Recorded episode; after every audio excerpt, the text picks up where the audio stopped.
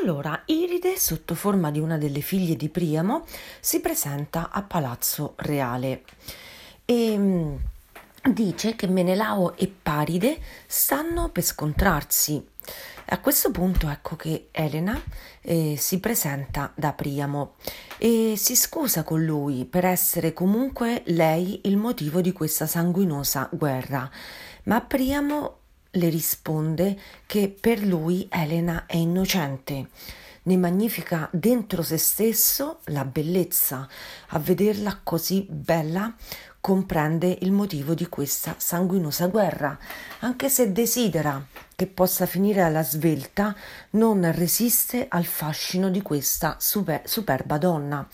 Ricordiamo che Elena era figlia di Zeus, aveva delle origini immortali, ma mh, mm, è legata profondamente al mito della guerra. È proprio come se in lei, da un punto di vista mitologico, ci siano queste due potenti nature, Eros e Thanatos, cioè Eros, eh, la bellezza, l'amore, la sensualità, ma mh, mm, la guerra, tutti coloro che sono destinati a unirsi a lei subiscono un triste fato, un triste destino. Allora Priamo eh, indica una serie di guerrieri e domanda ad Elena chi siano. Per il mondo greco le caratteristiche fisiche di una persona rimandano sempre al temperamento e indicano il tuo destino. C'è un uomo, per esempio, che è molto alto e spicca eh, in possenza rispetto agli altri è Agamennone. Agamennone ha una caratteristica, non esita mai nel prendere la parola e allo stesso tempo guarda in modo diritto le persone. Si sente in lui la potenza del leone, di chi non esita, di chi ha coraggio e allo stesso tempo anche la superbia, l'incedere forte e valoroso. Poi eh, Priamo indica un altro guerriero e quello, le risponde Elena, è Odisseo, il quale ha delle spalle enormi, ma è più basso rispetto agli altri guerrieri.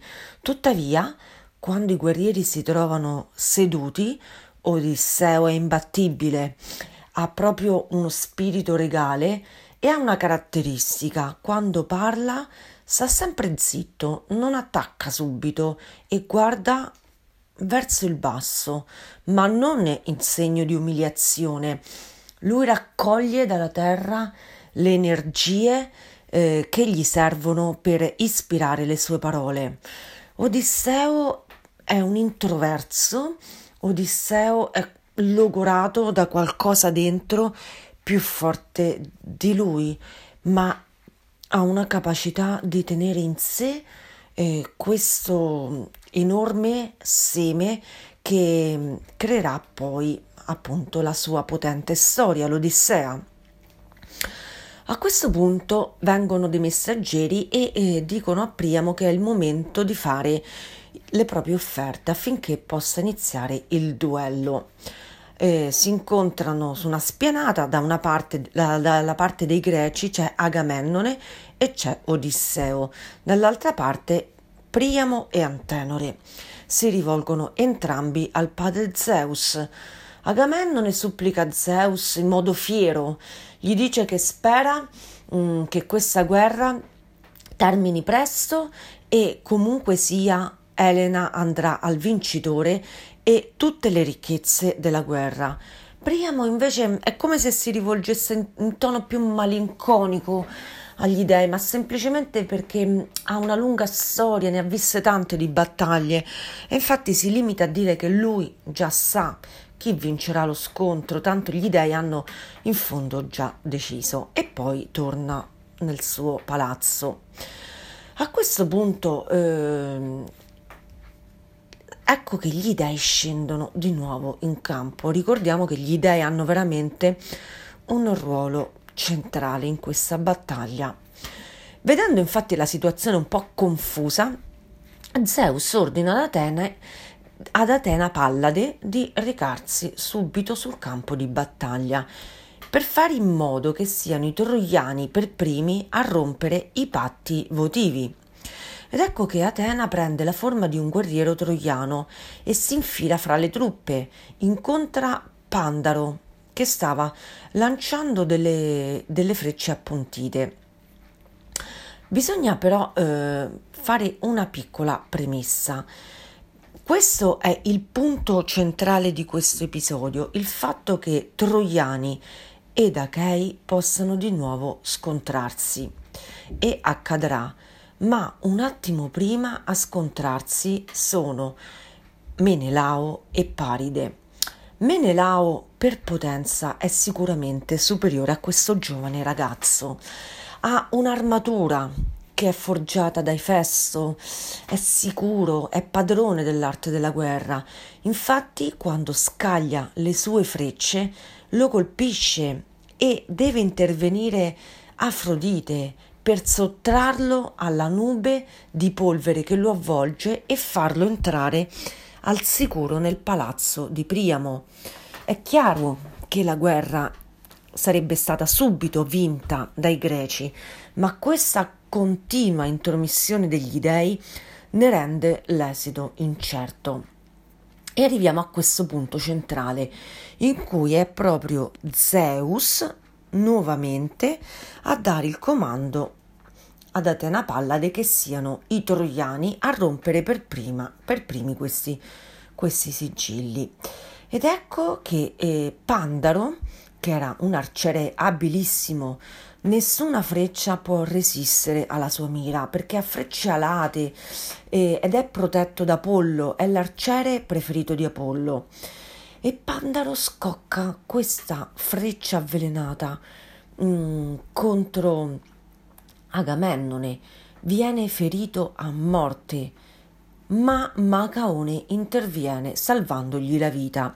Ricordiamo che Macaone era questo esperto, chiromante, mago, aveva ricevuto dai migliori centauri un'istruzione magica e medica ed ecco siamo pronti di nuovo allo scontro perché in questo momento di esitazione i troiani attaccano di nuovo con un fragore rinnovato, hanno preso il coraggio, il coraggio che sembrava essere stato levato torna di nuovo nel loro petto e i due eserciti si scontrano come due fiumi fragorosi che si insinuano con potenza e con passione l'uno nell'altro.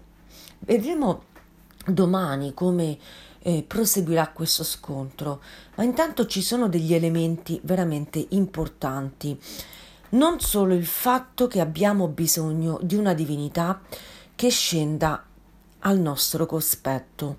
Questa è veramente una tematica cara al mondo greco e fondamentale. Dobbiamo far sì che le divinità tornino nella nostra vita.